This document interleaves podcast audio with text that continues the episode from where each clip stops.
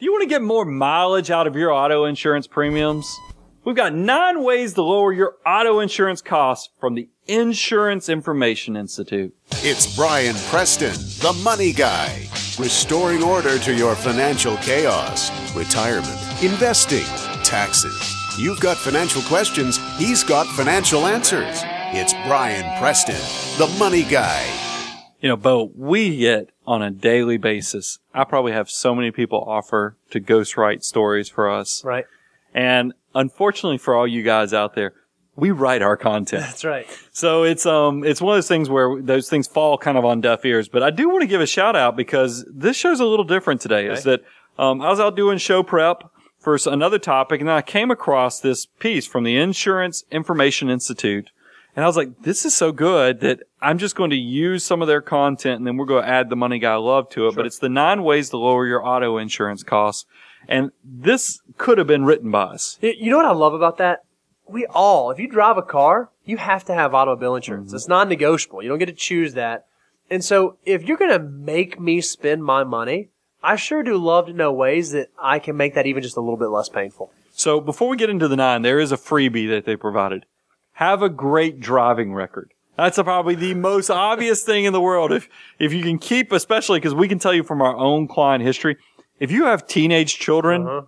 and they run into something, be careful before, before you file an issue. Yeah, you, you really want to do some assessment. Again, we've learned this from personal. If you have teenage children, uh, make sure you understand, should I just pay for this fender bender? They backed into my car, whatever the case may be. Should I pay for this out of pocket or should I file a claim? Because the unintended consequence of filing that claim might be what happens to your insurance premiums. So, So- just think through that. Tip one, before we get into nine, is best way to keep your insurance costs down is have a great driving record. So that's a freebie. Now let's get into these nine. Perfect. Number one, shop around. This is true for most things that you purchase. If you're willing to put a little bit of research in the front end, uh, do some comparison shopping, it'll pay off for you. You want to do typically three price quotes. I would encourage you. We had a whole discussion, Bo, on previous episodes.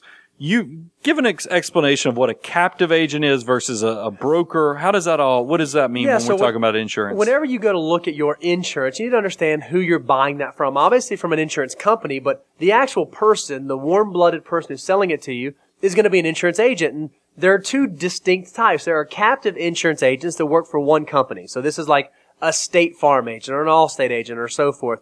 But then there are also what are known as independent agents that work as brokers. And so they don't just write insurance for one specific company. They can go out there and shop a bunch of different companies and get you quotes for five, six, seven different companies. Yeah. Not to say that one's better than the other, but just know that if you are using a captive agent, which is fine, you may want to look at a few different captive agents to compare the quotes. I always tell everybody I like a hybrid approach. I don't mind you using the captive agents, but make sure one of your three quotes that you're getting is one of them is from a broker because that essentially turns your three quotes into maybe like nine quotes because that broker is going to be shopping from several different ones. Um, well, also make sure you think about because insurance is there to protect you. You're hoping for in the darkest of times that you have somebody that's got your back and, right. and essentially serves as a backstop. So you want to make sure that the company you're using, the insurance company, is financially in great shape. So go to ambest.com or go to standardandpoors.com slash ratings to look at the financial stability of the insurance companies you're considering. Um, and then let's see, what else did I have here? You know, I was thinking this, Brian. You know, when it comes to buying insurance, is it your recommendation to buy uh, directly from an agent, or you know, we live in the technology world. We could probably just go sign up online or call a one eight hundred number. Do you have thoughts on which one makes more sense? I actually like buying from a person. Well, there's nothing wrong with the online things. It's just that when things do go bad, it's nice if you have a warm blooded, person that you can call, not just a 1-800 number. So, but that's a personal preference. You have to kind of under, take into account the price versus what you know, the service you're expecting, because price is not always the, the determining factor. And, and sometimes if you have a really good agent, there are questions you might not know the answer to that if you're left alone, it can have an impact, like what we just talked about with how, right. when to file a claim and when not to. Um, let's get to number two. Before you buy a car, compare insurance costs. I have a personal story. Okay. I had a friend that right after college had a paid for vehicle, a truck, Okay. but he really wanted, he's from Alabama, by the way, so I should say this, and I hope he doesn't listen to the show. Um, he bought a Camaro. Okay. Right out of school. Right. The insurance was more expensive than his car payment. No.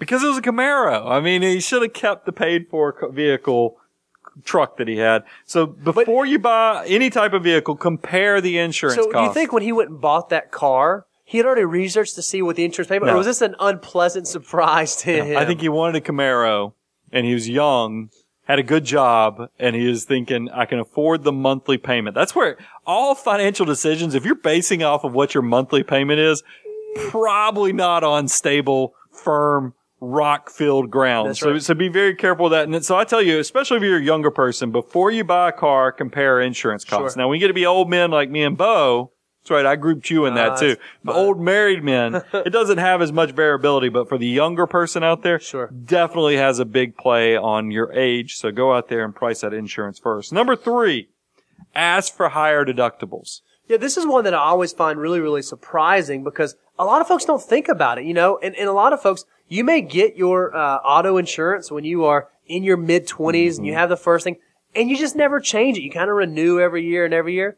Well, you might grow to the point to one day, you know, a thousand dollars when you were 22 might have been really, really hard to come up with, but when you're in your 30s, you might have that emergency fund fully funded and that's what it's there for. So you might could increase your deductible and save some on the premium. I thought the numbers in, in this piece were pretty good. It says two to five. If you raise your, your, your deductible from 200 to $500, you potentially could lower your premium 15 to 30%. Wow. If you went from $500 to a 1000 you might be able to save 40% or more. Now, this goes back to, there's several things, because I've gone, I, I shop things. I, I can't help myself. I have not noticed as big of a difference. Maybe it's because I'm getting older and it's hard to move the needle too much on anything I do with my insurance because it's already so cheap. But the difference between a $500 deductible and $1,000 just didn't do much to move the needle. So make sure you're pricing it both ways. But I do think for somebody who's maybe got the teenager that I talked about at the beginning of the show, it is important the higher your deductible is, the more likely you are not to file a claim for every little nick and cranny that might be going on because the more you file those claims, the more likelihood you might not be insurable in the future. So that's why I kind of like wh- when you raise the, dedu- the the deductible, that actually encourages good behavior because let's face it, you shouldn't be using your insurance for little things in the first place. It's going to hurt you in the long term anyway. So let's go ahead and take the deduction and save a few bucks and keep them in your pocket. Exactly right. So number four, Bo, this one kind of plays into you recently. Yep, Reduce coverage on older cars. Yeah, you know, I remember when I when I bought my first car after I got a job, it was nice and new and shiny, and I had that thing insured to the hilt, and it was awesome.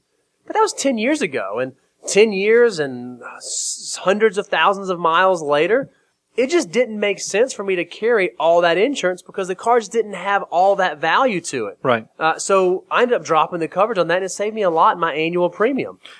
The way they gave a rule of thumb here, a benchmark, and it said, if the car is worth less than 10 times the premium, what I was trying to figure out, and this is the, the thing I think is customized, the premium, I'm assuming is the difference between full coverage, comprehensive, mm-hmm. and just basically carrying liability Right. only. Is that the way you read it, or are you saying the whole premium? I- would think it was probably the difference. Yeah, The 'cause that's what I was two, thinking, 'cause- that makes more sense. Because here's the thing, and when I was thinking about this for you guys out there in our listening and, and viewing audience, is that if you think about if you had a car, like I'll, I'll get, you know, I just traded in my 12 year old mm-hmm. car.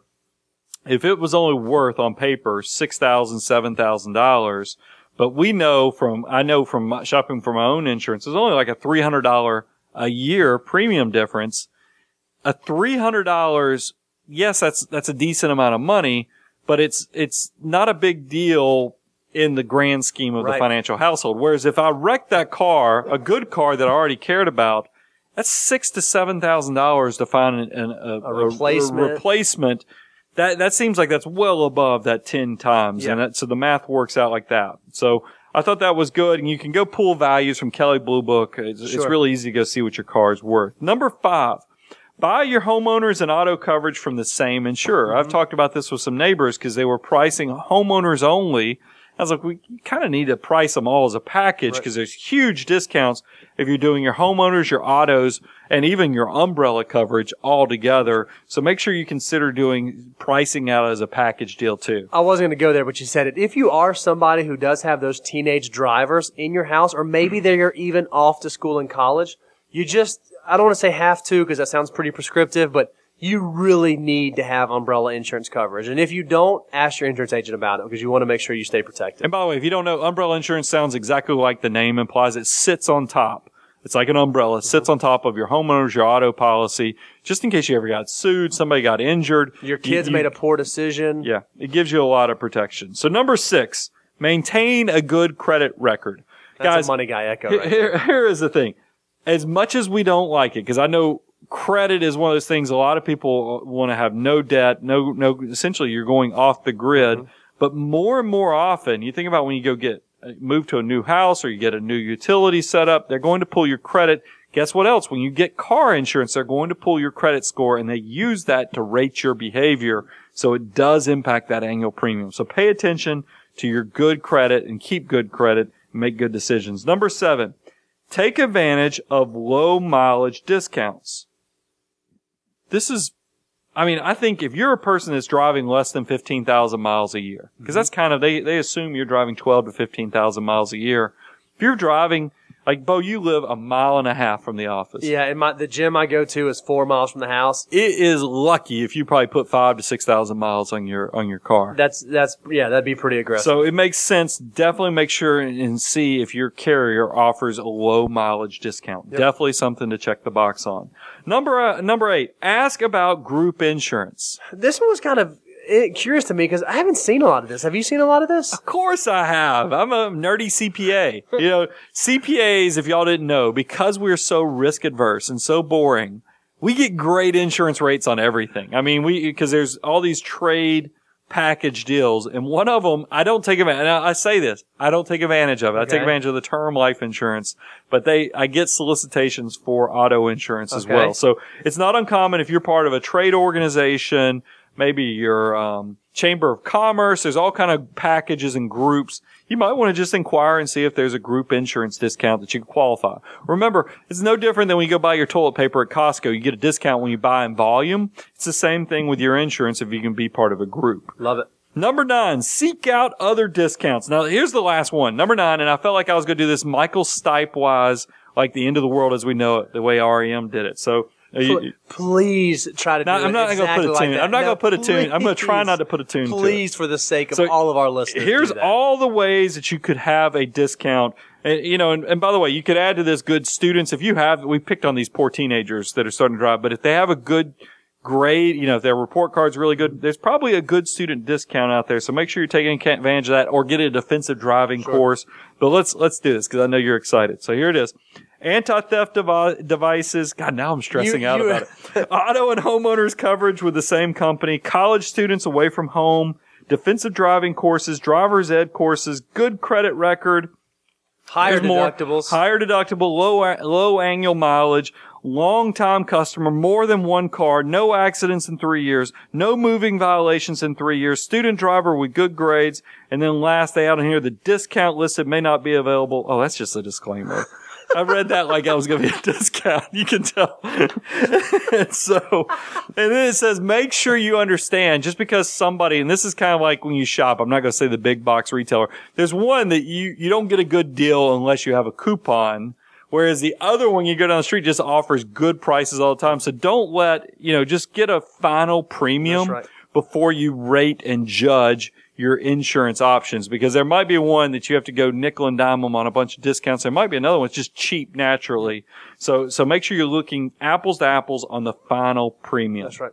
I know you're disappointed I didn't sing it. No, I thought it was. I thought it was another thing to think about. If you are that person who has kids, uh, when they do become driving age, you may have had an awesome auto insurance company that was amazing, has always been great to you when you didn't have driving children. But then when your kids get out of the policy, they may just not specialize in riding for young, risky drivers. So it may make sense to shop it at that point too, because a lot of times we'll see premium skyrocket for otherwise great companies just because you're adding that high risk driver on the record. So another thank you to Insurance Information Institute.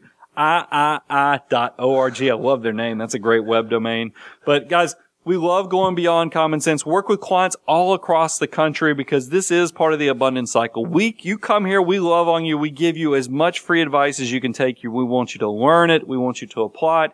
And then with the thought that we've planted the seed that when you reach that level of success, you need somebody to look over your shoulder, be your teammate, your coach, you'll think about the Money Guy show and Abound Wealth. So go check it out, moneyguy.com. You can always go to our contact us page on, on moneyguy.com. Go check out our day job at aboundwealth.com. We also have a contact page there. We love our listeners. We love our YouTube channel viewers. You guys, you have no idea how much you bless our lives. Thank you, thank you, thank you. I'm your host, Brian Preston, Mr. Bo Hanson. We'll talk to you soon. The Money Guy podcast is hosted by Brian Preston. Brian Preston is a principal with Abound Wealth Management. Abound Wealth Management is a registered investment advisory firm regulated by the Security and Exchange Commission in accordance and compliance with the securities laws and regulations. Abound Wealth Management does not render or offer to render personalized investment or tax advice through the Money Guy podcast. The information provided is for informational purposes only and does not constitute financial, tax, investment, or legal advice.